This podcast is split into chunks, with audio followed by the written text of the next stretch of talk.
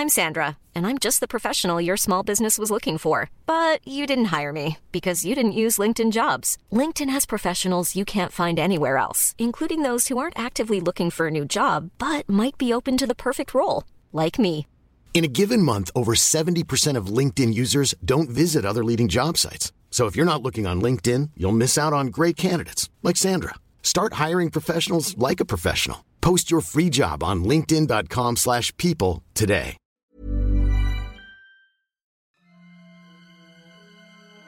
Bantay sa ilog.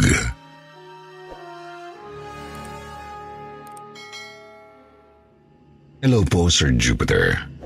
Ako po si Joey ng Bulacan. Kasalukuyang 27 years old. Pero 17 years old ako nang mangyari ang pinakamadilim na yugto ng buhay ko.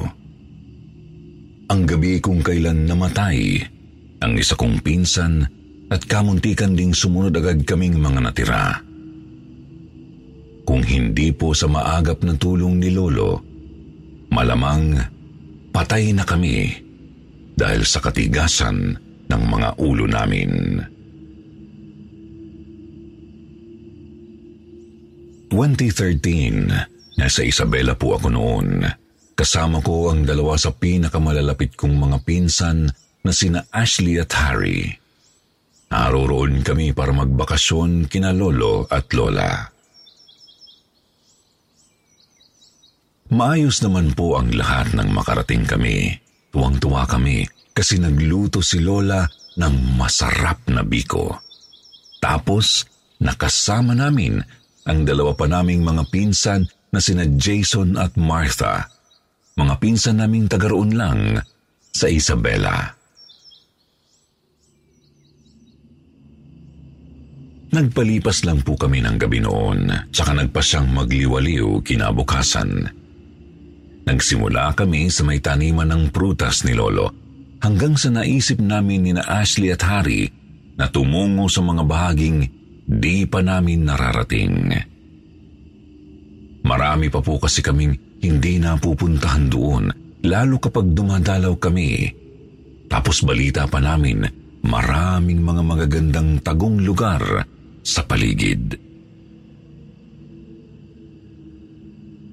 Subalit, tumutol agad sina Jason at Martha.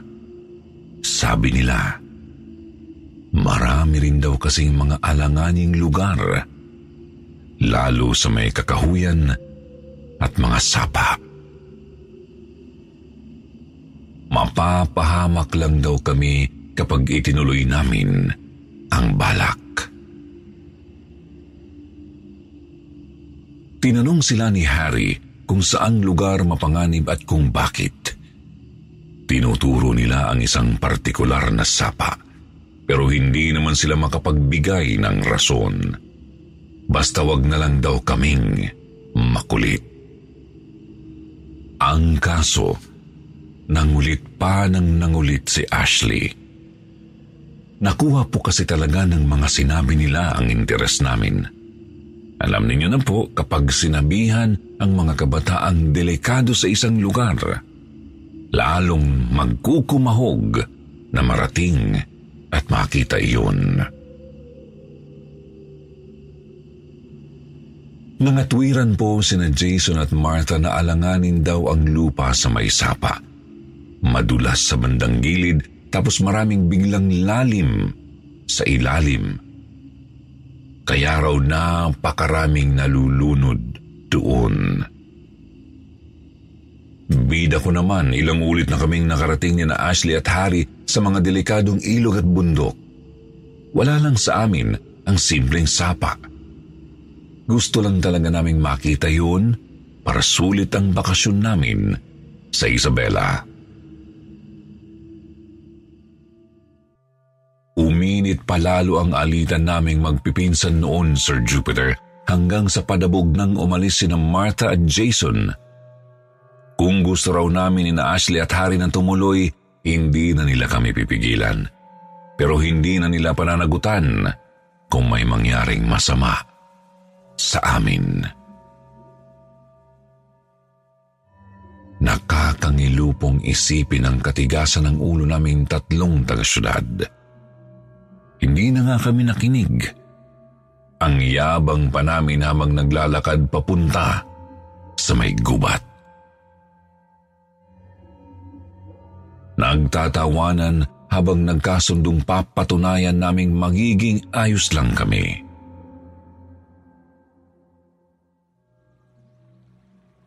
Pasado alas 5 ng hapon po nang may matanaw kaming isang sapa. Sir Jupiter, talagang napakaganda po ng sapang iyon. Kahali-halina. Naistatwa po kami sa kinatatayuan namin nang makita yon kasi napakalinaw po talaga. Gabaywang po yung tubig, tapos napakabanayad ng daloy. Tanaw mula sa ibabaw ang mga isda, bato, at halaman sa ilalim.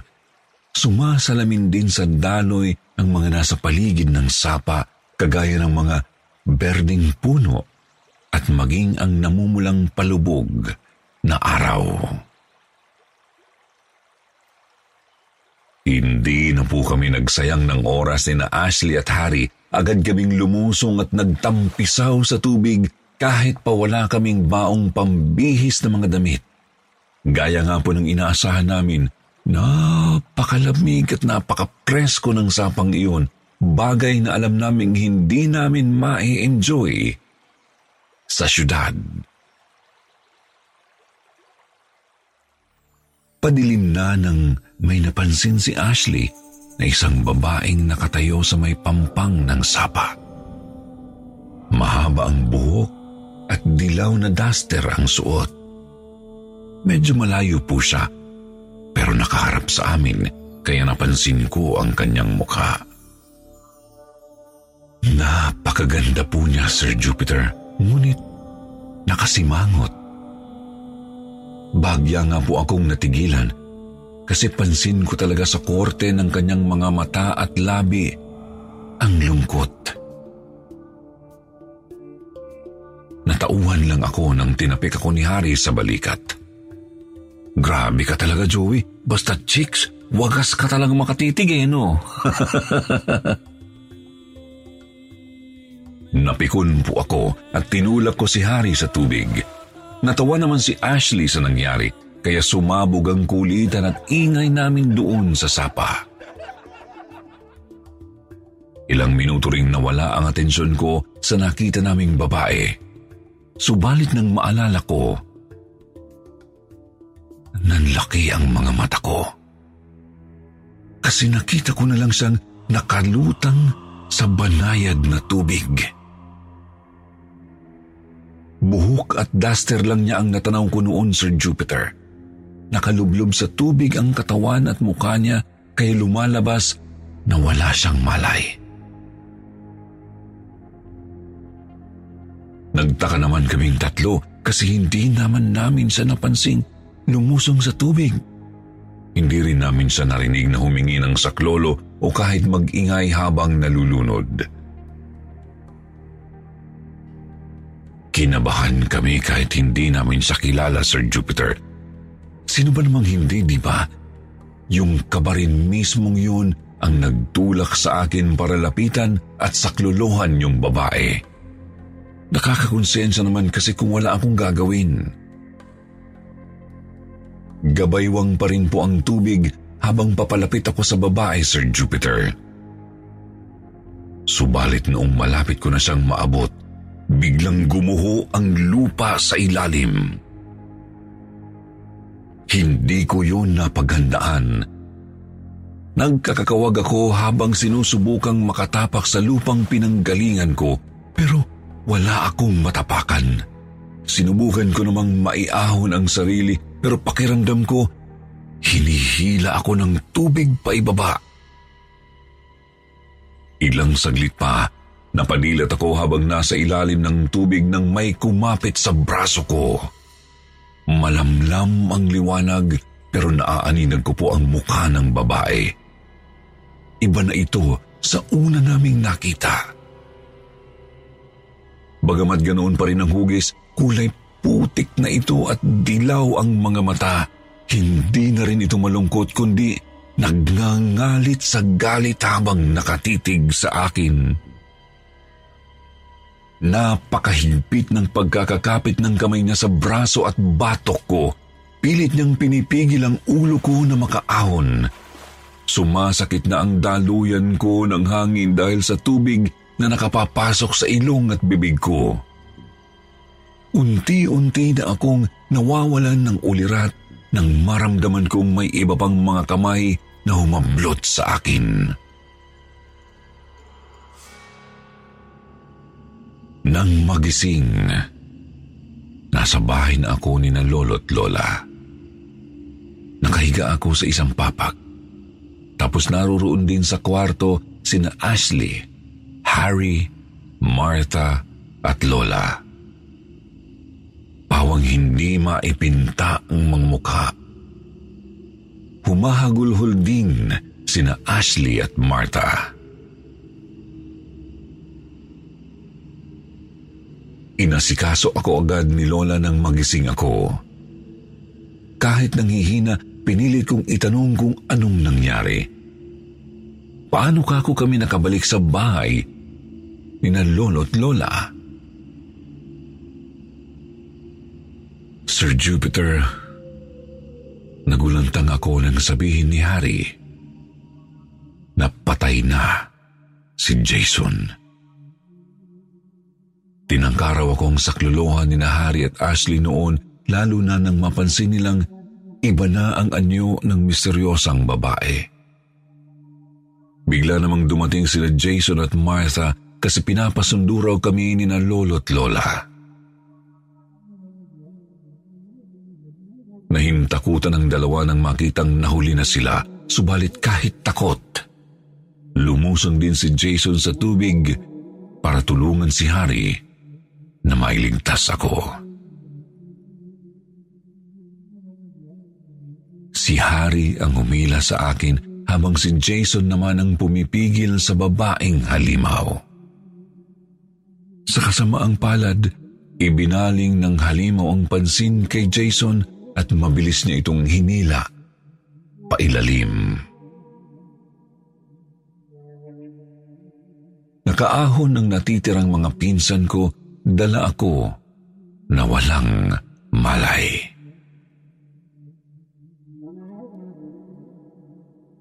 Nagsumbong po sila agad kina lolo't lola, Sir Jupiter. Ang kaso, bangkay na lang ni Jason ang nadatnan nila bumalik sa sapa. Nangungulay putik ang balat at butas ang leeg.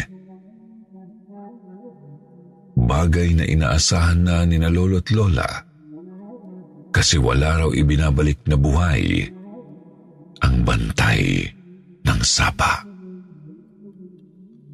Wala po akong magawa kundi umiyak na lang din, Sir Jupiter. Kasalanan ko po eh. Kasalanan namin ni na Ashley at Harry. Una kinig lang sana kami kina Jason at Martha. Wala sanang mapapahamak. Okay pa po sana kung isa sa aming tatlong pasaway ang namatay. Pero hindi eh. Talagang si Jason pa na nagbigay ng babala sa amin. Noong gabing yun, hinarap naming tatlo ang matinding pagkamuhi ng mga magulang ni Jason. Kahit si Marta, ayaw na rin po kaming kausapin. Akala namin yun na lang ang magsisilbing parusang papasanin namin hanggang makauwi sa syudad. Pero meron pa po pala, Sir Jupiter. Bandang alas 11 na po noon. Kahit wala pang pahinga, nagmamadali kami ni na Harry at Ashley na mag-impake. Mahigpit kasing sabi ni Lolo na kailangan naming makaalis kaagad. Hindi man niya sinabi kung bakit pero hindi na kami naglakas loob na sumuway. –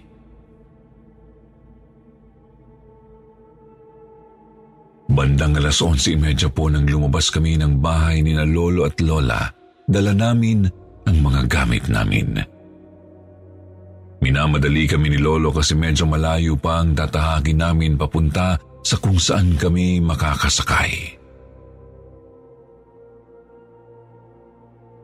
Ilang minuto lang, napansin kong lumalambot ang lupang tinatakbuhan namin. Napatingin ako kay Lolo. Kita ko sa liwanag ng buwan na balisang-balisa ang kanyang mukha. Nang mapansin kong naging maputik na ang daan, tuluyang naging kilabot ang nakikita ko kay Lolo. Lalo niya kaming minamadali pero nahihirapan kami dahil sa mga bagahing dala namin. Nagulat na lang kaming lahat nang biglang natumba si Ashley dahil sa isang kamay na humila sa kanyang binti. Hinihila siya palubog sa putik, sigaw siya ng sigaw habang hinihila naman namin siya pabalik. Pagkalipas ng ilang sandali, unti-unting umahon mula sa putik ang babaeng halimaw. Kulay putik pa rin po ang balat at dilaw ang mata. Halatang halata Naggalit na galit ito sa amin. Ayaw bitiwan ng halimaw si Ashley. Kita ko na lang na napaantanda si Lolo tapos bumuntong hininga ng malalim. Pumulot siya ng malaking bato tsaka hinampas sa mukha ng halimaw. Sumigaw ng napakalakas ang halimaw, Sir Jupiter. Nabitiwan din niya si I'm Sandra, and I'm just the professional your small business was looking for. But you didn't hire me because you didn't use LinkedIn jobs. LinkedIn has professionals you can't find anywhere else, including those who aren't actively looking for a new job but might be open to the perfect role, like me. In a given month, over 70% of LinkedIn users don't visit other leading job sites. So if you're not looking on LinkedIn, you'll miss out on great candidates like Sandra. Start hiring professionals like a professional. Post your free job on linkedin.com/people today. Planning for your next trip? Elevate your travel style with Quince. Quince has all the jet-setting essentials you'll want for your next getaway, like European linen, premium luggage options, buttery soft Italian leather bags, and so much more. And is all priced at 50 to 80% less than similar brands. Plus, Quince only works with factories that use safe and ethical manufacturing practices. Pack your bags with high-quality essentials you'll be wearing for vacations to come with Quince. Go to quince.com slash pack for free shipping and 365-day returns. Ashley na agad naming hinila paangat. Dali-dali kaming tumakbo kahit naiwan na ang ilan sa mga bagahe namin. Napakalakas na ng pagkabog ng dibdib ko noon. Pakiramdam ko lilipad na ang kaluluwa ko sa takot para sa buhay namin. Sa kabutihang palad, nakarating kami sa bahay ng isa naming tiyuhin. Doon kami sasakay ng isang owner-type jeep papunta sa terminal ng bus. Laking gulat naming magpipinsan kasi sumama sa amin si Lolo. Paliwanag niya, hindi na siya pwedeng mamalagi sa lugar kasi nasaktan niya ang bantay ng sapa. Nakauwi po kami sa amin. Sina Ashley at Harry sa kani-kanilang lugar sa Metro Manila. Habang kami naman ni Lolo dito sa Bulacan. Dahil sa nangyari napilitan si Lolo na ibenta ang kanilang lupa doon sa probinsya kasi malamang daw na tinandaan na siya ng bantay. Hindi na rin kami pwedeng bumalik na magpipinsan doon kung ayaw pa naming mamatay. Kahit nga po si Martha, pinalipad ng kanyang mga magulang sa kanilang kamag-anak sa Negros. Lahat ng ito dahil lang sa pagiging palalo namin ni na Ashley at Harry. Kung nakinig lang sana kami, hindi sana hahantong sa ganito ang lahat. Sana hindi magbubuwis ng buhay si Jason. Sana hindi magkakaroon ng samaan ng loob sa angkan namin. Sana, hindi namumuhay sina lolo't lola ngayon ng malungkot at malayo sa kanilang bukid.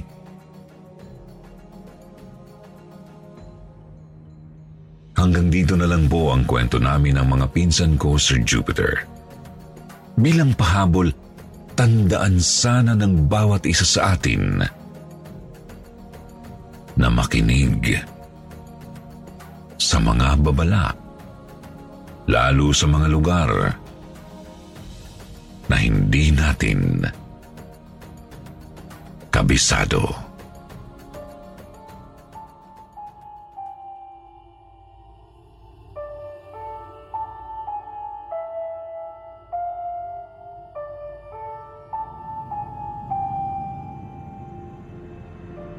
tapik ng pulubi.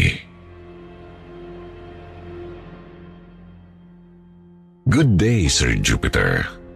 Itago ninyo na lang ako sa pangalang Aldwin.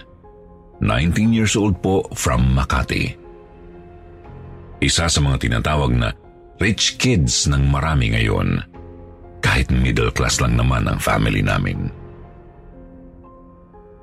Hindi ko po sinasabi ito para magyabang, Sir Jupiter. Instead, I'm saying this para malaman ninyo kung ano ang ugaling nagpahamak sa akin. Ugali ko that almost cost me my life.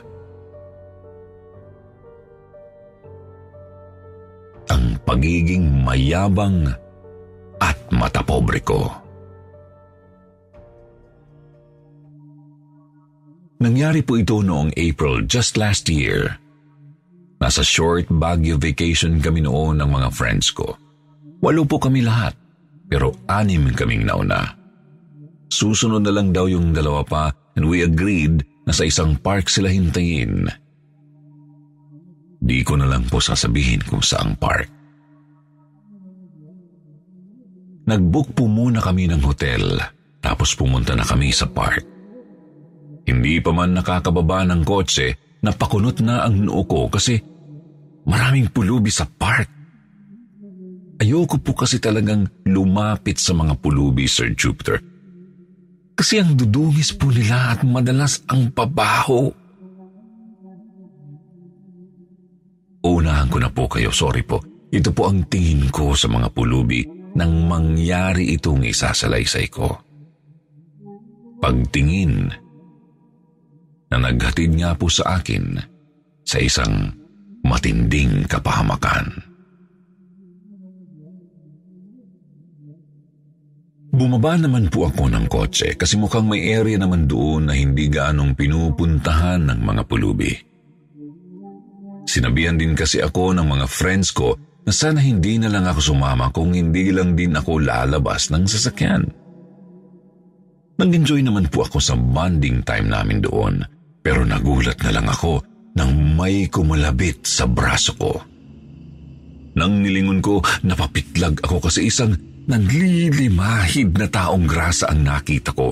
Napakadungis. Nagmumukha na nga pong itim ang green niyang t-shirt. Nakalahad ang palad niya sa harap ko para manlimos.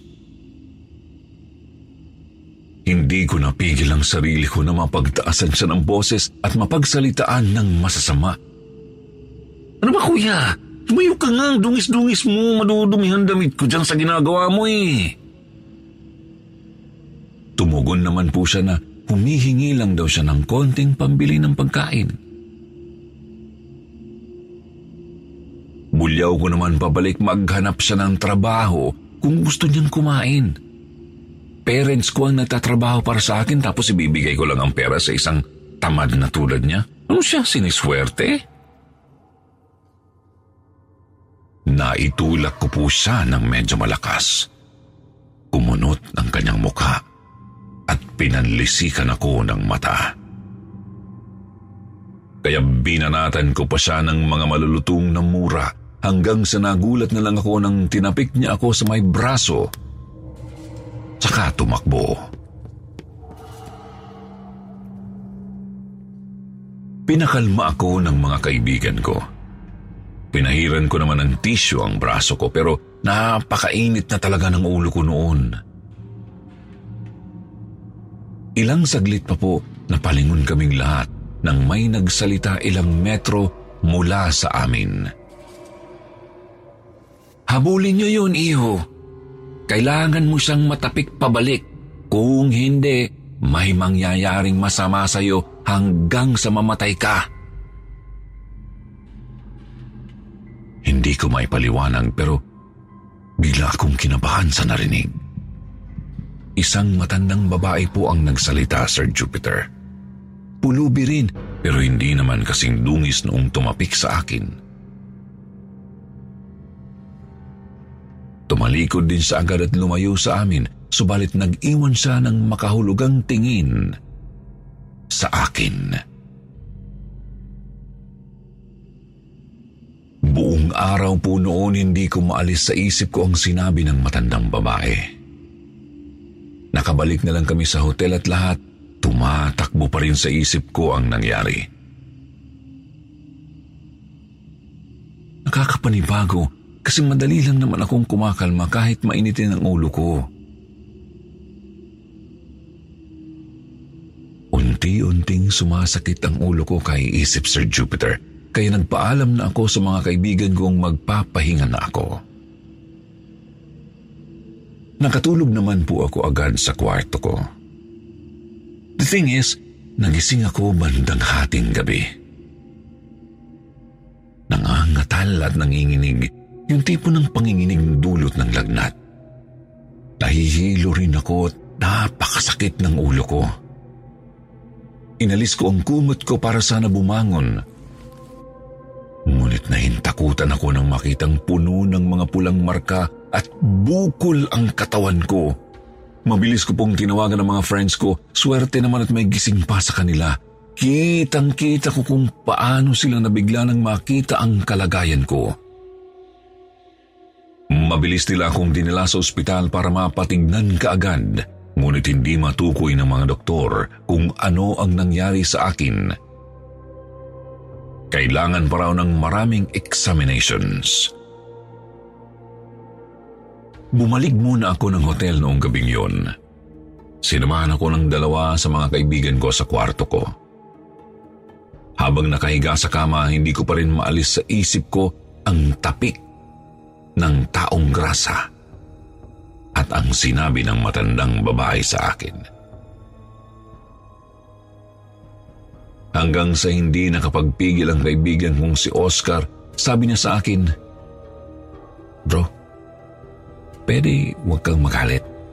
But I have to be honest. Gumugulo sa isip ko ang sinabi ng matanda kanina sa park. I may sound crazy but Paano kung may kinalaman yun sa kalagayan mo ngayon? Sir Jupiter, yun din mismo ang lihim kong iniisip that time. Pero hindi ko maiwasang lalong kilabutan na marinig yun sa iba. Minungkahi naman ni Oscar na subukan naming hanapin ang matandang babae para magtanong. Pagsabi ng pagsapit ng umaga, Ramdam kong lalo akong nanghihina, Sir Jupiter. Nagpaalam naman si Oscar para kausapin nga ang nasabing matanda. Pagbalik niya, nangangatal pa rin ako at dumami pang lalo ang mga pantal-pantal ko sa katawan. Sabi ni Oscar, isang sumparaw ang binigay sa akin ng taong grasa. Wala raw ibang lunas kundi ang matapik ito pabalik. Kung hindi, in worst case scenario, mamamatay ako. That's the first time I felt real fear, Sir Jupiter. I don't want to die. Marami pa akong gustong gawin sa buhay ko. Kaya nagpatulong po ako sa mga friends ko para makabalik sa park. Subalit nag-alangan din ako kasi paano ko naman matatapik ang taong grasa. Nanghihina pa po ako noon eh. Fortunately, nakaisip ng plano ang isa ko pang kaibigan na si Trinity. Hinanap at hinabol ni na Oscar ang taong grasa, Sir Jupiter. Binabato nila ito habang sinisigurong hindi naman matatamaan. Sadyang tinatakot lang para tumakbo nang hindi nila nilalapitan. Nakakatakot din kasi baka sila naman ang matapik. Siniguro nilang papunta ito sa lugar kung nasaan ako. Ako naman po naghihintay sa may malaking puno. Pinagsuot nila ako ng jacket na may hood para hindi agad makilala. Nang malapit na ang taong grasa sa kinaroroonan ko, lumabas ako, hinarang ang kanyang daan, saka ko siya tinapik pabalik. Gumuhit ang matinding takot sa mukha ng taong grasa. Mabilis ang tumakbo palayo habang dama ko namang unti-unting bumubuti ang pakiramdam ko. Totoo nga po, Sir Jupiter. Gumaling nga ako makalipas lang ang ilang oras. Tumuloy na kami sa gala namin sa Baguio at hindi na nagkaroon ng aberya. Subalit noong pauwi na po kami, napadaan kami ulit doon sa may park. Hindi na po kami bumaba sa kotse pero tanaw naming nakahilata sa isang tabi ang taong grasa. Puno ng mga bukol at pantal-pantal ang buong katawan. Di namin sigurado kung wala lang bang malay o talagang patay na po. Ayaw po naming lapitan eh. Kahit paano, nakonsensya po ako. Hindi naman kasi siya magagalit kung binigyan ko na lang ng konting barya. Maayos naman po kasi siyang nanghingi noong una bago ko niyabangan. Sa ngayon, eto po, nalusaw na ang pagiging matapobre ko. Natutunan ko po kasing hindi naman masama ang magbigay. Kung kaya naman. Tao rin naman sila kagaya natin, sadyang nasa mahirap na daan lang ng buhay.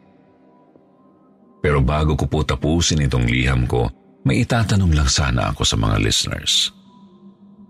Opo, tumutulong naman na ako sa mga pulubi. Kaso, may napapansin din po akong mga abusado na. Yun bang mga nananakit na talaga kapag hindi binibigyan? Ang lalaki naman ng mga katawan at mukhang may kakayahan namang magtrabaho. Kaya po, tanong ko lang, kayo ba ano ang ginagawa ninyong palatandaan kung kailan magbibigay sa mga pulubi at kung kailan hindi? Dahil nga po sa nakaraan ko, hindi pa ako sanay sa mga ganito. Gusto ko pong matuto sa inyo. I-comment ninyo lang po ang mga sagot nyo.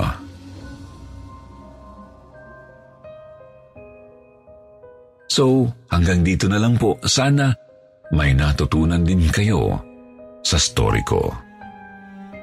Take care always.